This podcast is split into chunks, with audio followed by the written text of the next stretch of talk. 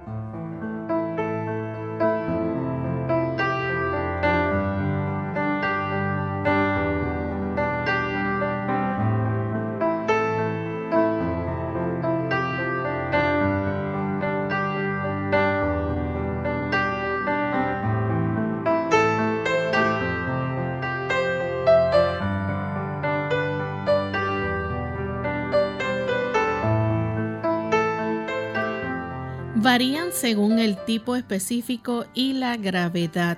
Por lo general, se hereda. Uno o ambos padres le pasan un gen anormal a su hijo. Hoy en Clínica Abierta vamos a estar hablando acerca de la porfiria.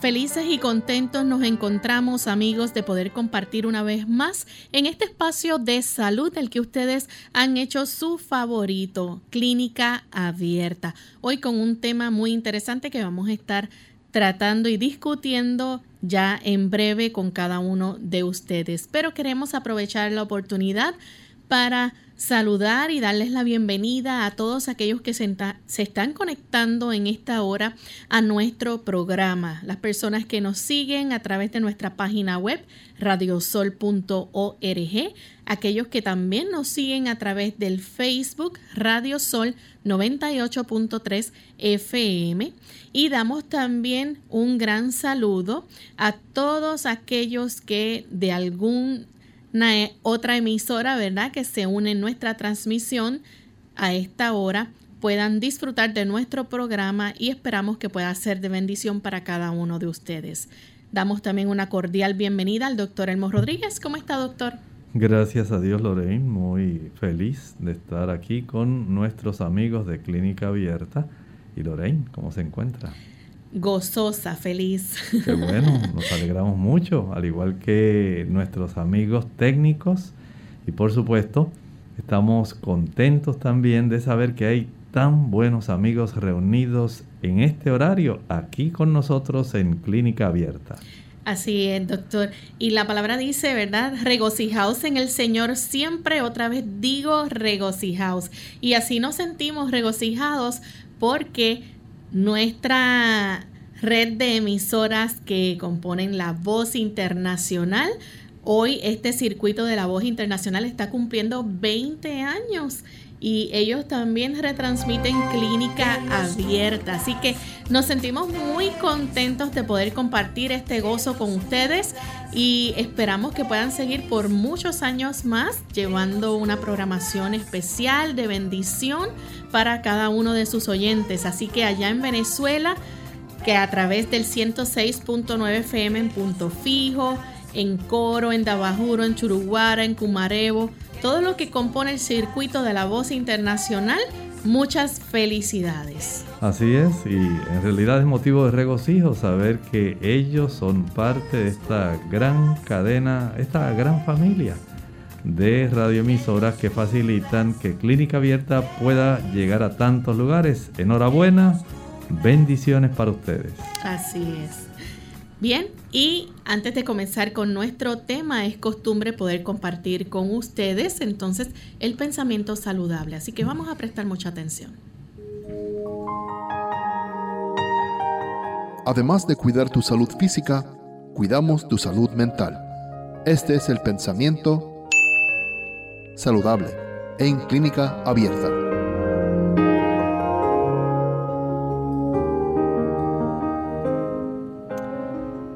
La enfermedad no sobreviene nunca sin causa. Descuidando las leyes de la salud se le prepara el camino y se la invita a venir. Muchos sufren las consecuencias de las transgresiones de sus padres. Si bien no son responsables de lo que hicieron estos, es, sin embargo, su deber averiguar lo que son o no son las violaciones de las leyes de la salud. Deberían evitar los hábitos malos de sus padres y por medio de una vida correcta ponerse en mejores condiciones. Estamos conscientes de que hay algunos factores de la salud que usted mediante modificación en su estilo de vida puede corregir. Pero también sabemos que hay situaciones hereditarias, genéticas, esas que llegaron sin que usted sencillamente las llamara o sin que usted siquiera violara algún factor de la salud para desencadenar el problema. Sin embargo, hay de estas condiciones que resultan ser hereditarias como causa del problema, las cuales se pueden complicar, las cuales se pueden mantener relativamente controladas si usted tan solo colabora. Y es interesante que usted no se escude detrás de saber que hay una situación genética que le está afectando y que usted solo se lo achaque a sus genes. En realidad, aun cuando hay condiciones genéticas, sí entendemos que muchas de ellas, si usted coopera, puede tener el beneficio de tener un mejor control, un mejor desempeño en su condición de salud, que si sencillamente al escudarse detrás de esto ya yo lo heredé, usted no cooperará.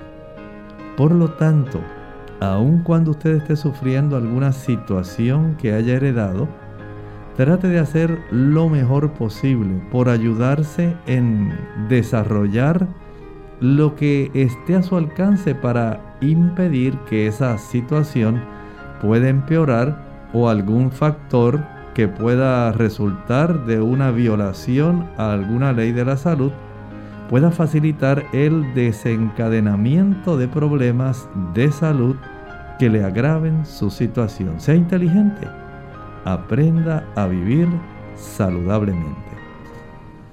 Gracias al doctor por compartir con nosotros este pensamiento saludable. Y estamos listos, amigos, para iniciar con nuestro tema del día de hoy. Hoy vamos a estar hablando acerca de la porfiria. ¿A qué hace referencia el término de porfiria, doctor? Estamos hablando en realidad de proteínas. Son unas proteínas especiales que nuestro cuerpo utiliza, tanto en la médula ósea como en otras partes, para poder producir una sustancia muy importante en nuestro cuerpo, la hemoglobina, que transporta oxígeno. Pero lamentablemente a veces puede desarrollarse un grupo de trastornos que van a estar facilitando que este tipo de sustancias, este tipo de proteínas especializadas puedan acumularse en nuestro cuerpo, y esto puede dar lugar a este tipo de condición que es nuestro tema hoy en Clínica Abierta, la porfiria, o sea, estas porfirinas, así se le llama a estas proteínas, se acumulan y dan lugar a una situación donde se puede tener una u otra forma de este tipo de porfiria. De eso es que hoy usted estará escuchando y en su momento participando aquí en Clínica Abierta. Doctor, ¿y cuál es la función entonces que lleva a cabo las porfirinas? Miren, estas son esenciales, tal como les estaba hablando, para que nosotros podamos formar una buena calidad de hemoglobina. Por eso estábamos hablando que nosotros todos dentro de los glóbulos rojos tenemos esa molécula que tiene un grupo hemo. Así, por eso tiene el nombre de hemoglobina y tiene un átomo de hierro. Y estas, un arreglo que tienen en el espacio, en esa molécula de la hemoglobina, está compuesto por este tipo de proteínas llamadas porfirinas. Ellas se arreglan de tal manera que al unirse a, esa, a ese átomo de hierro va a facilitar el que se desarrolle la hemoglobina, y esto va a facilitarse, por ejemplo, tanto en la médula del hueso como en el hígado. De ahí entonces nuestra hemoglobina tendrá la oportunidad de estar transportando el oxígeno a diferentes partes del cuerpo. Pero, escuchen bien, esta hemoglobina para formarse va a requerir diferentes tipos de enzimas, específicamente ocho. Cuando hay escasez de alguna de estas enzimas específicas, esto es lo que va a determinar entonces el desarrollo de esta condición que se llama porfiria. Recuerden, aquí tenemos como si fueran ocho trabajadores. Tenemos una cantidad específica de bloques de cemento para poder preparar una pared. Digamos que esas porfirinas son los bloques, pero necesitamos ocho albañiles. Si alguno de estos albañiles falta en el proceso de construir la pared, se va a afectar el producto que es la pared. De esta manera ocurre en el cuerpo. La ausencia de alguna de estas enzimas va a facilitar un desorden, pero es un desorden, un trastorno, donde la falta de las enzimas hace que estas sustancias específicas comiencen a acumularse. Pueden acumularse por un lado en el sistema nervioso y por el otro en la piel. Pero todo ocurre porque hay una deficiencia, una deficiencia que es hereditaria. Usted no se la produjo, pero ojo, usted puede facilitar que el proceso se desencadene aunque usted haya heredado el gen de un padre o de ambos. Ciertamente que la porfiria no tiene cura, pero ciertos cambios en el estilo de vida pueden evitar, ¿verdad?, el desencadenamiento de los síntomas y se pueden ayudar a controlar. Vamos a seguir hablando más sobre este interesante tema cuando regresemos de la pausa. ¿Sabías que lo que pensamos genera emociones y lo que comemos también? Por ejemplo, cuando peleas con tu pareja, ¿qué buscas para comer? La barra de chocolate, generalmente preferida en estos momentos, proporciona una sensación de plenitud y bienestar a pesar de no resolver el problema que implicaría el diálogo. Sin embargo, ¿sabías que no solo el chocolate aumenta la producción de la hormona serotonina? Sí, frutas, verduras, linaza, hongos, germen de trigo también. Pero, ¿por qué no buscamos un plátano o una zanahoria cuando nos enojamos? Porque no es solo el problema sensorial lo que cuenta, sino la textura, el lugar, la compañía, la forma y la temperatura. Comer, por lo tanto, consiste en una mezcla de experiencias sensoriales, pero también conductual y emociones. Sabiendo esto, querido, vigila tus emociones. Nadie mejor que tú para controlarlos. En Clínica Abierta te queremos saludable. Por eso deseamos que practiques los ocho remedios naturales.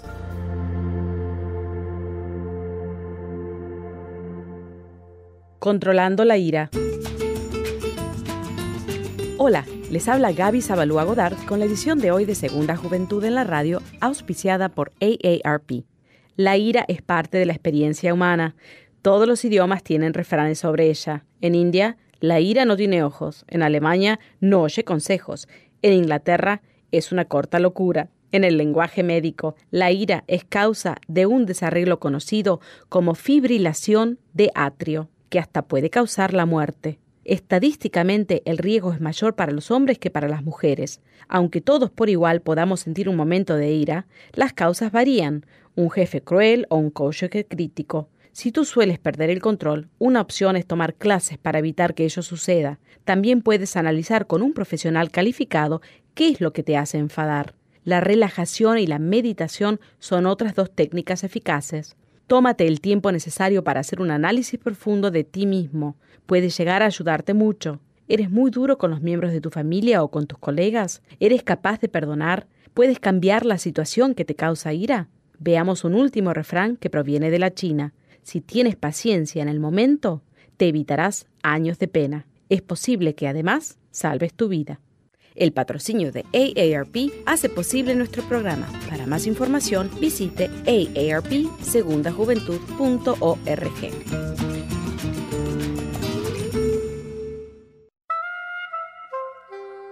¿Había escuchado usted anteriormente tal declaración como lo que mata es la preocupación y no el trabajo?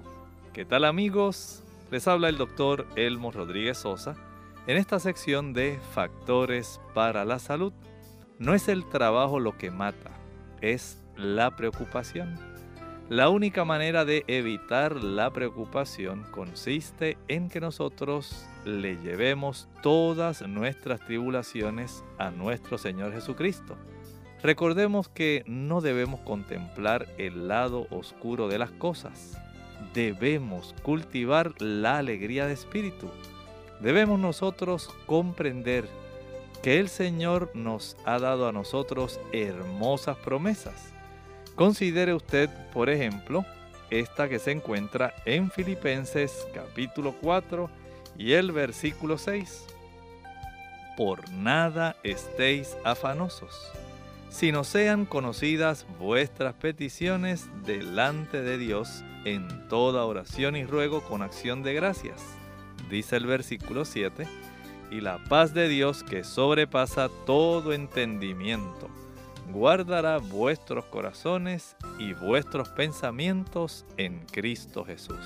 Recuerde, lo que mata es la preocupación, no es el trabajo. No deje que la preocupación le afecte. Esta cápsula llega a ustedes como cortesía del Ministerio de Salud de la Iglesia Adventista del Séptimo Día.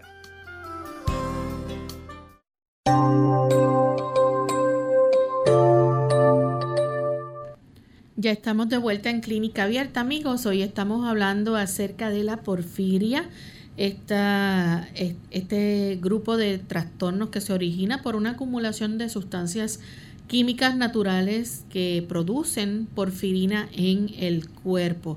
Antes de la pausa, el doctor nos habló, ¿verdad?, de cómo eh, la, hay dos categorías de porfiria.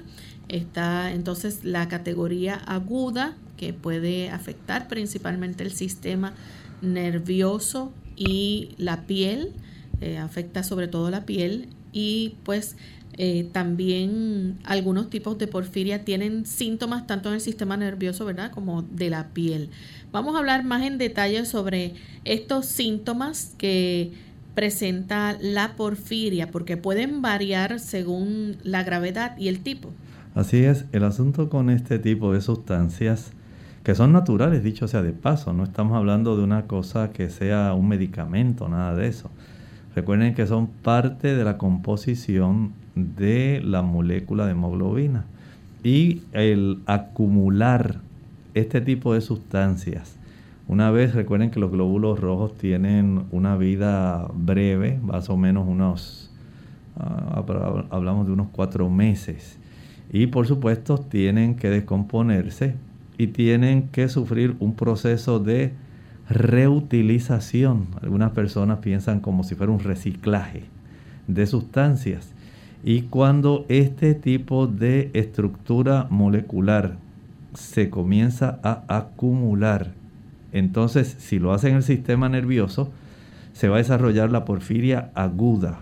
Esta generalmente es la más común.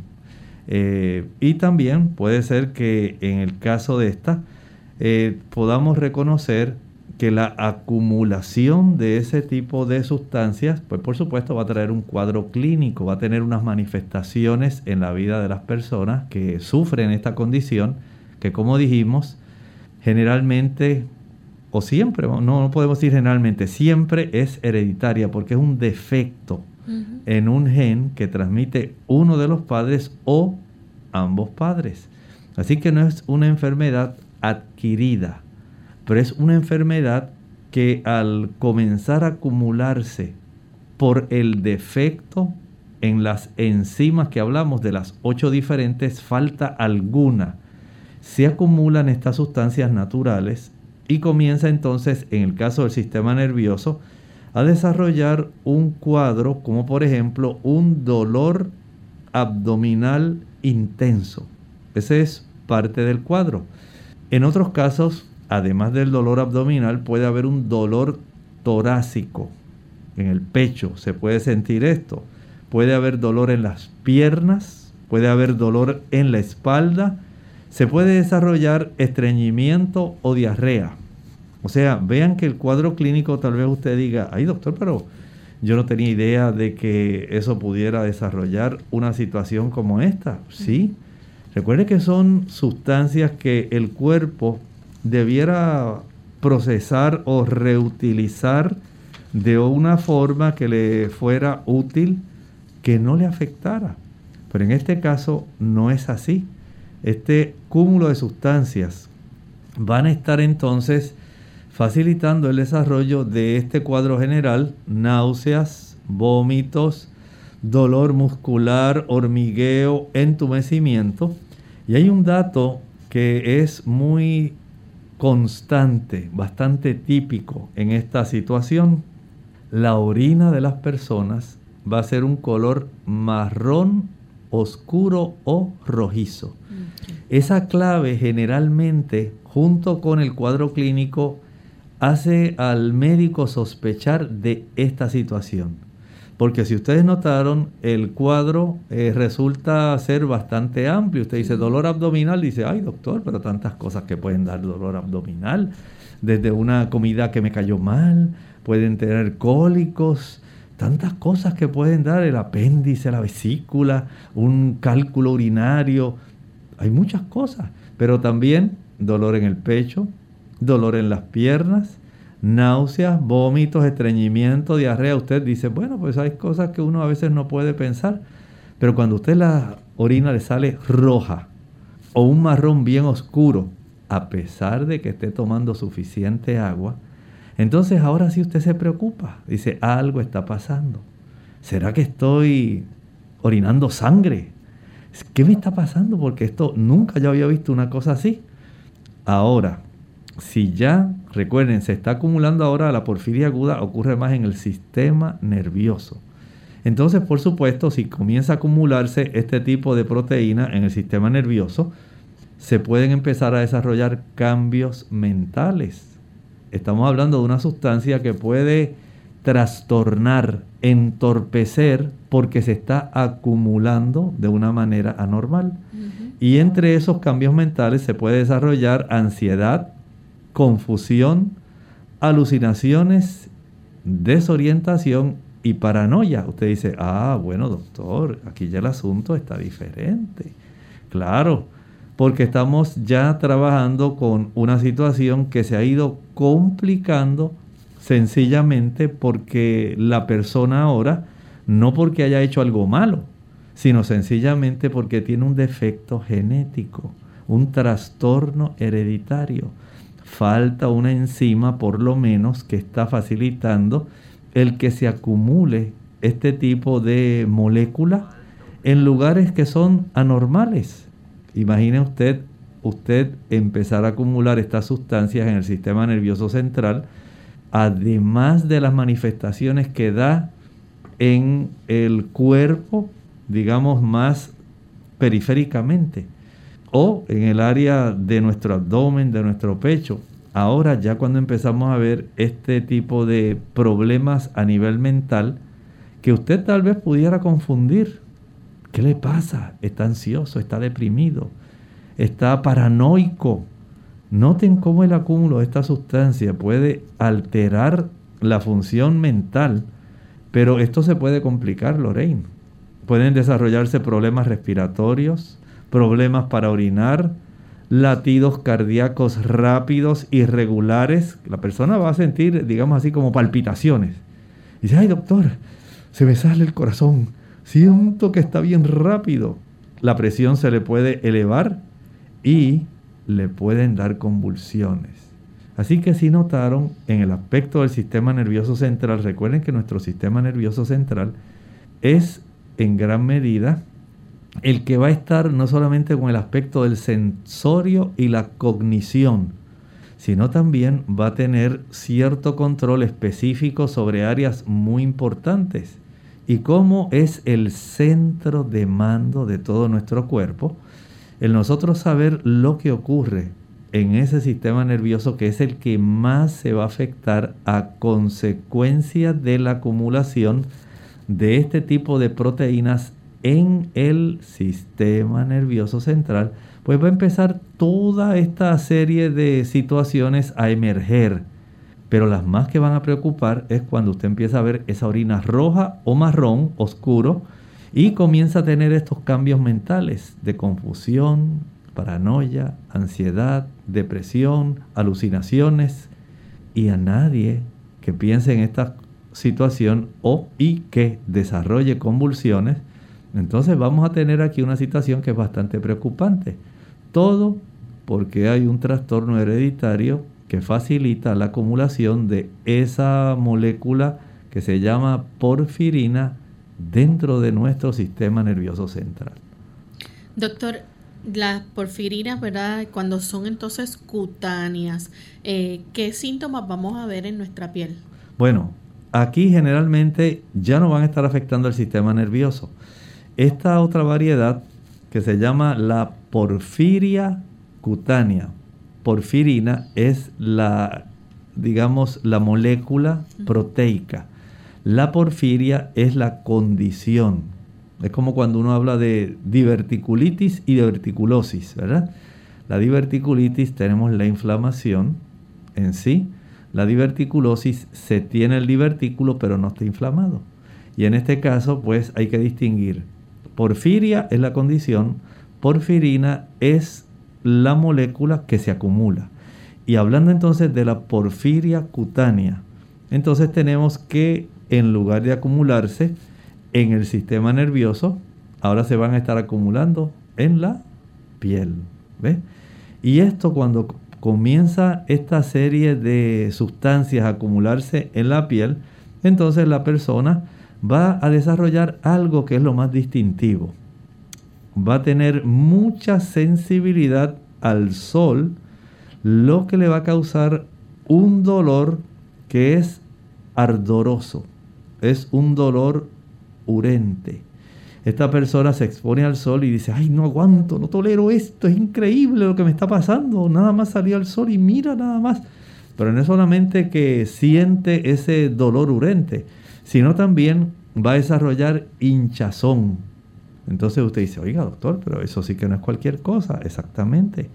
Esta no es tan frecuente, esta porfiria no es tan frecuente como la que se desarrolla en forma aguda, que dicho sea de paso, se le llama así aguda porque ocurre más rápidamente, pero la del sistema nervioso central que estábamos hablando hace un momentito, esa puede durar desde días hasta semanas. Desde días hasta semanas. O sea que no piense que estos ataques, porque así se les llama, estos ataques de porfiria, no, vamos a decir, vienen y se pueden desaparecer, se van cediendo poco a poco, pero vuelven a repetirse. Si se dan las condiciones donde hay un mayor acumulamiento, de este tipo de sustancias se desarrolla muy fácilmente. Y en el caso de la que estamos hablando ahora, de la cutánea, entonces la persona se expone al sol. Al exponerse siente ese dolor bien urente ahí en la piel, pero también se le va a hinchar. Entonces usted dice, ah, no, esto no es normal. Definitivamente no es normal que yo tenga esto, que se me hinche, que se me ponga roja la piel y que esto a su vez entonces eh, vaya a ocurrir de una forma repentina y sumamente dolorosa. ¿Cómo, cómo se sentirá una persona así, Lorraine? Uh-huh. Se debe sentir bien incómoda. Uh-huh. Nada más uno pensar que al salir, eh, piensen en una época de calor, como ahora, en el verano, que usted tenga esta condición y al salir usted sienta ese dolor en su piel que usted dice, no, no, esto no es normal, no es normal, pero a la misma vez la piel se le hinche uh-huh. y se le ponga bien roja. ¿Cuántas cosas pasarán por o la se mente? Se formen ampollas. Y se le formen ampollas, exactamente. Y esto va sencillamente a desarrollarse en los brazos, las manos, puede desarrollarse en la cara. Entonces piense en una persona con cara hinchada, bien enrojecida, que no aguanta, no tolera el dolor y el picor que esto le está causando.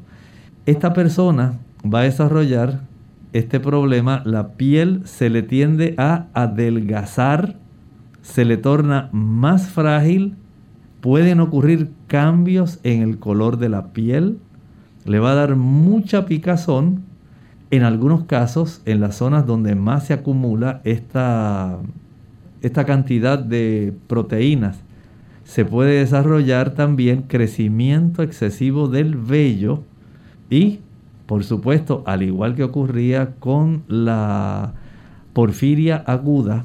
Hay cambios en la orina. Hay cambios en la orina. O sea que tenemos esta clave que nos va a servir para nosotros sospechar que la persona está desarrollando este problema. O sea que tener esa orina color rojo o marrón, pero que no está dada porque usted está desarrollando algún sangrado, porque esté bajando algún cálculo urinario, esté alguna piedrita, como dice la gente, bajando. No es por esa causa, le hacen un análisis urinario y no aparece eso. No aparece ni presencia de cristales, no hay necesariamente eh, algún otro, un, alguna otra causa así que pudiera decir, ah, es una gran infección que tiene, que le está haciendo orinar rojo, marrón. No, es sencillamente que tiene esta porfiria. Así que tanto en la forma que afecta al sistema nervioso central, la aguda, como esta cutánea, hay ese dato que es característico de esta situación y es comenzar a expulsar orina roja o marrón. Y es interesante, doctor. Es interesante porque lo que usted acaba de mencionar eh, dice que, ¿verdad?, el puede ser confundido entonces con otras condiciones, así que hay que tener mucho cuidado y descartar que no esté ocurriendo otra cosa. Sí, por eso es necesario cuando usted tiene eh, este, estos cuadros, cuando usted dice, no, eso debe ser una alergia, que me comí un pescado con mayonesa y que a lo mejor estaba mal, estaba en mal estado, se estaba descomponiendo. No, a veces hay otras cosas que pueden manifestarse.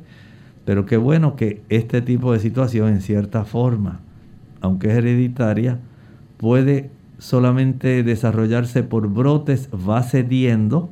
Como veremos más adelante, hay ciertos factores que si usted los practica, van a desencadenar, facilitan que este tipo de ataques de porfiria se puedan desarrollar.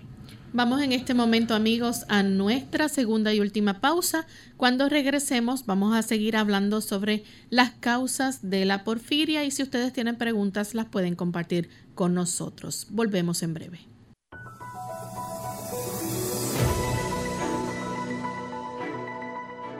La enfermedad de Parkinson es una enfermedad progresiva del sistema nervioso que afecta el movimiento. Los síntomas comienzan gradualmente. A veces comienza con un temblor apenas perceptible en una sola mano.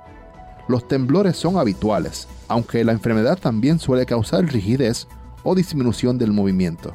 En las etapas iniciales de la enfermedad de Parkinson, el rostro puede tener una expresión leve o nula. Es posible que los brazos no se balanceen cuando caminas. El habla puede volverse suave o incomprensible. Los síntomas de la enfermedad de Parkinson se agravan a medida que ésta progresa con el tiempo. A pesar de que la enfermedad de Parkinson no tiene cura, los medicamentos podrían mejorar notablemente los síntomas. En ocasiones, el médico puede sugerir realizar una cirugía para regular determinadas zonas del cerebro y mejorar los síntomas, que incluyen temblores, lentitud en los movimientos, rigidez muscular, alteración de la postura y el equilibrio, pérdida de los movimientos automáticos, cambios en el habla y cambios en la escritura.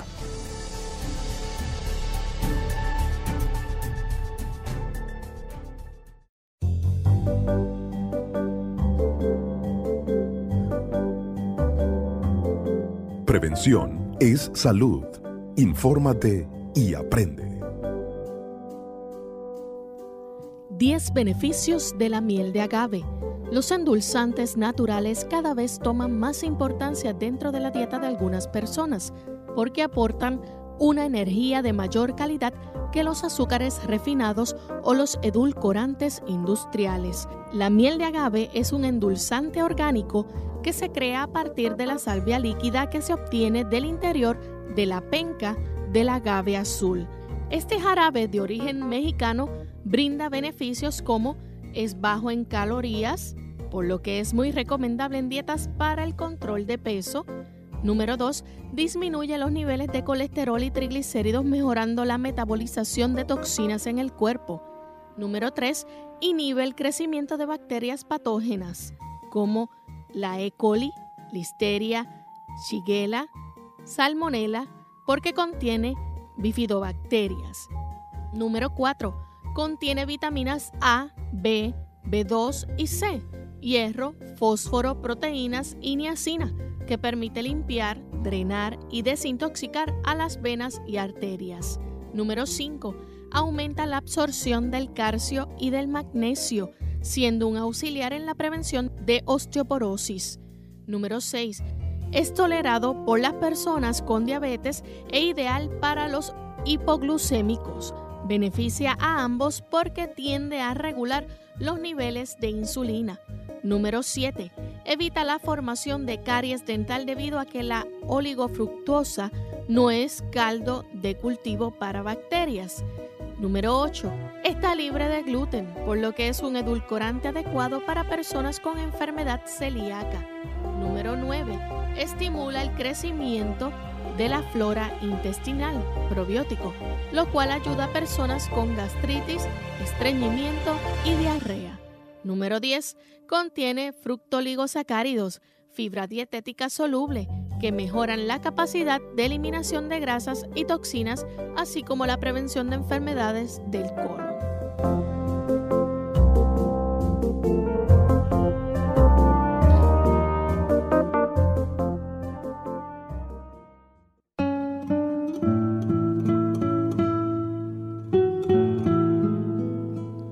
Te debe importar poco lo que eres. Lo cardinal para ti es lo que quieres ser.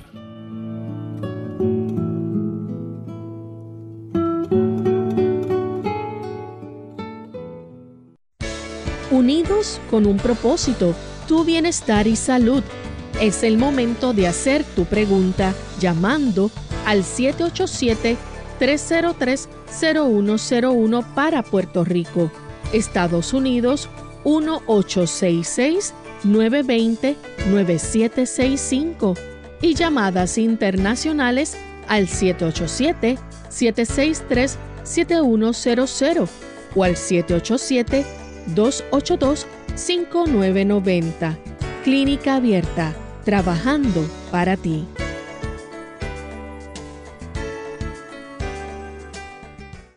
Clínica Abierta. Ya estamos de vuelta en Clínica Abierta, amigos, y hoy estamos hablando acerca de la porfiria. Si ustedes tienen alguna duda o pregunta y la quieren compartir con nosotros, son bienvenidas. Doctor, vamos a hablar un poco acerca de las causas de la porfiria. Nos gustaría, ¿verdad?, que en este momento tocar ese punto. ¿Qué es lo que causa esto? Bueno, como estábamos hablando, hay una deficiencia de alguna enzima en la producción del grupo hemo. Ustedes saben que es esencial para nosotros tener la hemoglobina. Y estas porfirinas, que así se les llaman a las estructuras, ellas se, acu- se agrupan, tienen un arreglo especial para ellas estar junto con un átomo de hierro.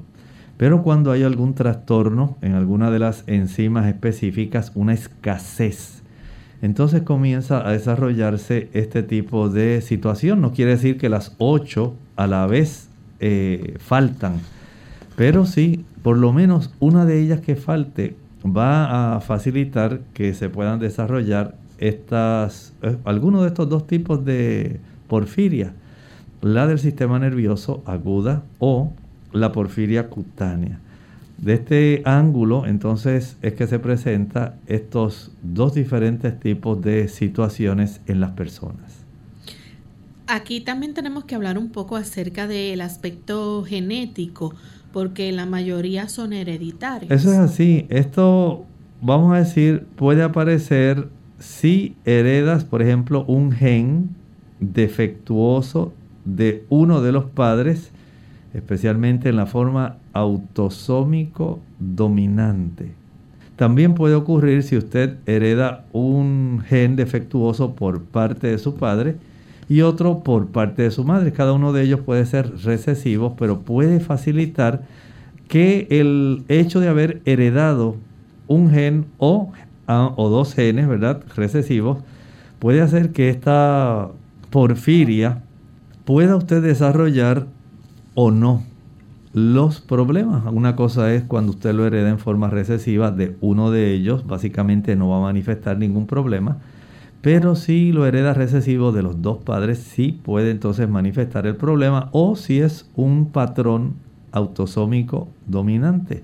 Y aquí entonces podría desarrollarse eh, las dos situaciones que mencionamos, o sencillamente podría la persona desarrollar lo que se llama la porfiria latente y nunca presentar síntomas. Por ejemplo, lo heredó autosómico recesivo, no va a estar manifestando la sintomatología. Esta persona más bien se convierte en una portadora de un gen anómalo, pero como no es dominante, no va a estar manifestando la enfermedad. Desde ese punto de vista, podemos decir que es básicamente una situación que es, se va a estar a mantener, digamos, oculta. Ahora, hay también porfiria cutánea, se le llama tardía. Esta suele ser adquirida más bien que heredada. Escuche bien, porque esto es algo interesante. Aunque la deficiencia de la enzima puede ser heredada, porque hay ciertos desencadenantes, hay ciertos factores que pueden estar facilitando que se afecte la producción de una de estas enzimas y se desarrolle el exceso de hierro en el cuerpo. Cuando usted tiene exceso de hierro, esto puede facilitar el que haya el problema de desarrollar esta porfiria cutánea tardía, que es más bien adquirida que heredada. Las enfermedades hepáticas también pueden desarrollar esta forma adquirida de porfiria. Hay medicamentos con estrógenos que también pueden desencadenar esta forma adquirida de porfiria. El tabaquismo, que a veces las personas no sospechan que puede tener muchos trastornos en el cuerpo. El consumo excesivo de alcohol.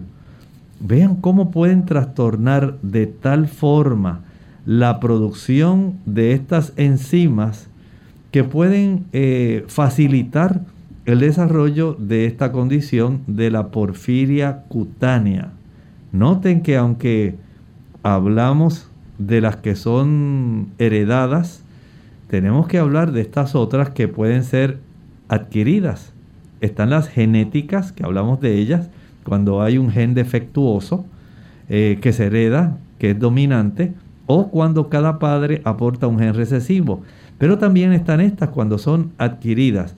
Comienza a desarrollarse problemas, dijimos, por acúmulo de hierro, porque usted toma alcohol, porque usted fuma, porque usted está usando medicamentos con estrógenos, porque usted tiene alguna enfermedad hepática, y esto sencillamente va a facilitar que esta situación comience a desarrollarse, especialmente, recuerden, no la del sistema nervioso central, sino la que tiene que ver con la piel, pero esta más bien es una forma adquirida, no es genética.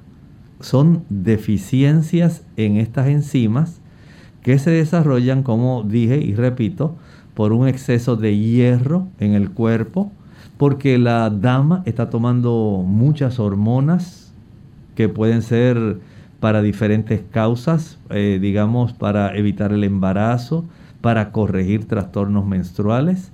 También se pueden desarrollar, como estábamos hablando, por condiciones de enfermedades del hígado. También por medicamentos. Hay fármacos que pueden facilitar esto. Y esto pues debe saberse porque no necesariamente tiene que ver con el hecho de que usted haya heredado un gen que codifique para desarrollar porfiria aguda o porfiria cutánea. Doctor, además de los riesgos, ¿verdad?, genéticos, ¿hay factores ambientales que pueden también desencadenar la aparición de síntomas? Claro que sí, hay algunos que son para nosotros bastante comunes.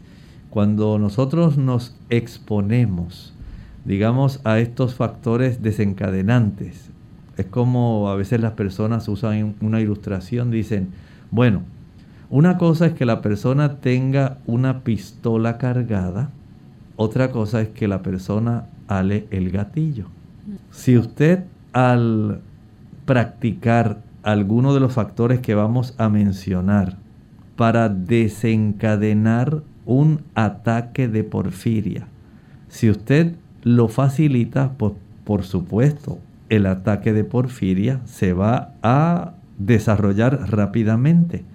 A veces, cuando el cuerpo tiene una demanda por la producción de hemoglobina, esto también puede desarrollar esta situación.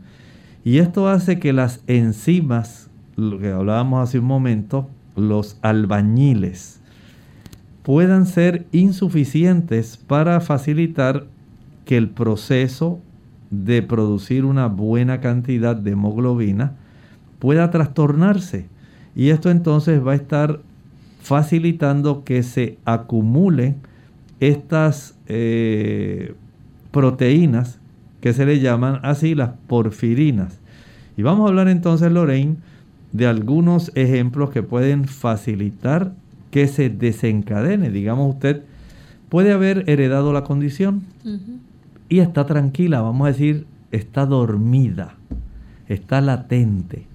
Pero usted se expuso al sol y usted ya sabe que usted más fácilmente puede desarrollar eh, esta situación porque usted ya ha tenido ataques de porfiria cutánea anteriormente. Pero a usted como que se le olvidó. Y llegó su primo de los Estados Unidos y le dice, hoy oh, estamos en verano, hace tiempo que yo no voy a la playa, me encantaría poder ir a una hermosa playa, conseguir un lugar especial ahí cerca de la orilla. Vamos a una playa que sea llana, que no haya mucho oleaje, que podamos disfrutar y pasar un buen día de playa. Y usted dice, ay, mi primo tan querido que hace tantos años que yo no veía, qué bueno que estás por aquí. Y usted prepara su neverita y lleva los jugos, los refrescos, lleva la comida y dice, estoy dispuesto a pasar un gran día en la playa. Y usted se expone y se le olvida. Y juega voleibol de playa, corre, nada, camina. Y al día siguiente usted comienza a notar que ya las cosas como que no son iguales. Uh-huh. Empieza a desarrollar un dolor que arde en la piel. Y nota que se le están hinchando las manos, se le están poniendo rojas, que está comenzando a tener trastornos a consecuencia y dice, ay, no me digas, otra vez a mí se me había olvidado, yo creía que ya esto se me había curado. Recuerde que si usted tiene ya defectos genéticos, las formas genéticas, es más fácil que se desencadene si usted se expone a los factores que facilitan que se dispare la condición. Y el hecho de que usted se exponga a la luz solar va a facilitar ese caso. Así que uno de los factores desencadenantes lo constituye la exposición a la luz del sol. También usted mencionó los medicamentos y entre ellos están los hormonales. Correcto. Esto puede ocurrir especialmente en las formas que son adquiridas. Usted no heredó, pero a consecuencia de que usted tiene esa deficiencia de la enzima, que generalmente puede ser heredada, usted puede trastornar esas enzimas, como dijimos, por ciertos factores y los medicamentos, especialmente los que son hormonales, pueden facilitar que esos albañiles, esas enzimas, comiencen a trastornarse y comiencen a acumularse las porfirinas, dando lugar a un ataque de porfiria. Esto no se desarrolla en todas las personas. Recuerde que no es necesario usted haber tenido un defecto de un gen. Aquí tenemos una, un trastorno en la función enzimática sin que haya un defecto genético. Es más bien por un trastorno químico que generalmente puede venir de un medicamento o especialmente las hormonas. Ya vimos que una cosa puede ser desencadenada por la luz del sol, como hablamos con la porfiria cutánea tardía, pero también en aquellos casos que no son heredados, son condiciones adquiridas, ciertos fármacos pueden estimular trastornos de un funcionamiento inadecuado de enzimas que puede facilitar el desarrollo de la porfiria cutánea sin que usted tenga un defecto genético. Doctor, también eh, debemos mencionar las drogas recreativas. Por cierto, sí, muchas personas, que especialmente jóvenes adultos, que están en ese ambiente donde piensan que estar de moda o estar en onda es el uso de cierto consumo de drogas que se les conoce como drogas recreativas. Dicen, no, yo voy a usar uno o dos cigarros de marihuana, o voy a usar el hookah, o vamos a usar así diferentes tipos de drogas que pueden resultar bastante peligrosas. Estas también pueden trastornar enzimas que son necesarias para el que se, se pueda desarrollar una hemoglobina que sea adecuada, y al trastornar alguna de estas enzimas comienza a acumularse esta cantidad de moléculas eh, llamadas porfirinas, dando lugar entonces a episodios de ataques de eh, porfiria. También eh, si la persona, por ejemplo, está a dieta o en ayuno. Estos, recuerden que son factores desencadenantes. Esto no le va a ocurrir a todo el mundo. Uh-huh. Recuerden que estamos hablando más de formas adquiridas cuando hablamos de esta situación. Una cosa es las formas hereditarias, pero la dieta o el ayuno. Si usted es de las personas que de momento escuchó o leyó que tal tipo de dieta era un éxito para algunas personas y usted dice, ay, pues a lo mejor me sirve a mí también para yo eh, bajar de peso. Y entonces usted comienza a tener esta situación donde la cantidad de alimentos que usted comía la comienza a reducir, no se alimenta adecuadamente y comienza a hacer, como ahora está ocurriendo, muchas personas están haciendo ayunos intermitentes. Puede ser que si usted no se está alimentando bien, pudiera estar facilitando el acúmulo de estas sustancias por trastorno a las enzimas en la buena producción de hemoglobina. Y aquí tenemos otra situación. Vamos a recibir la llamada de Nelly. Ella se comunica de la República Dominicana. Adelante, Nelly. Sí, sí. Eh, el, el hijo mío tiene estas condiciones que el doctor está explicando. Entonces, no, vivi- no vivimos juntos. Él está eh, fuera del país.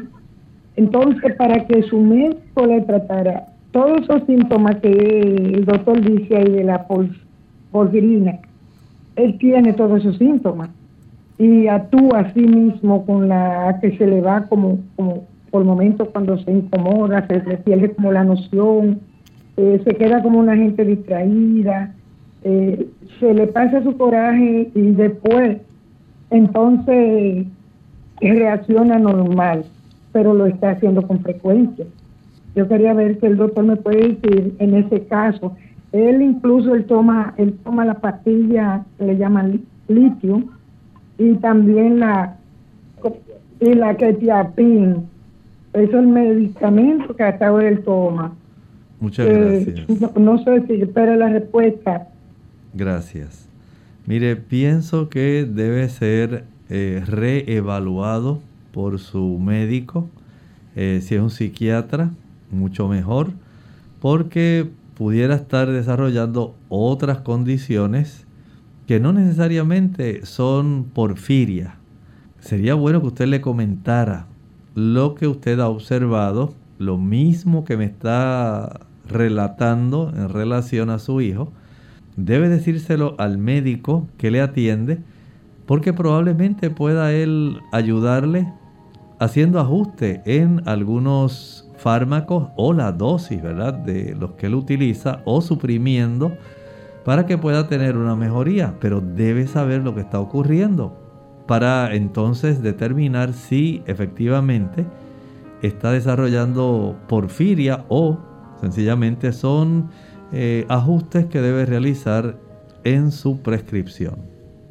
Bien amigos, ya hemos llegado al final de nuestro programa, se nos acabó el tiempo, pero doctor, ¿alguna última comentario que quiera compartir con nuestros amigos? Recuerde que las personas que tienen esta condición de la porfiria deben entender que hay complicaciones y esto puede poner en riesgo la vida de las personas y su salud, porque a veces se pueden desarrollar lesiones permanentes. Vayan a su médico. Si usted tiene sospecha, vaya donde él y permita que él pregunte, haga estudios, interrogue. Y de esta manera podemos saber con certeza, en realidad, qué podemos tomar, qué podemos hacer para evitar una porfiria, un tipo de ataque que pueda desencadenarse por porfiria hereditaria o sencillamente evitar un episodio por porfiria adquirida. Nosotros nos despedimos y será entonces hasta el día de mañana, donde estaremos en otra edición de Clínica Abierta, pero dejamos con ustedes este pensamiento final. Amado, yo deseo que tú seas prosperado en todas las cosas y que tengas salud, así como prospera tu alma. Bien amigos, será entonces hasta el siguiente programa de Clínica Abierta. Con cariño compartieron el doctor Elmo Rodríguez Sosa y Lorraine Vázquez.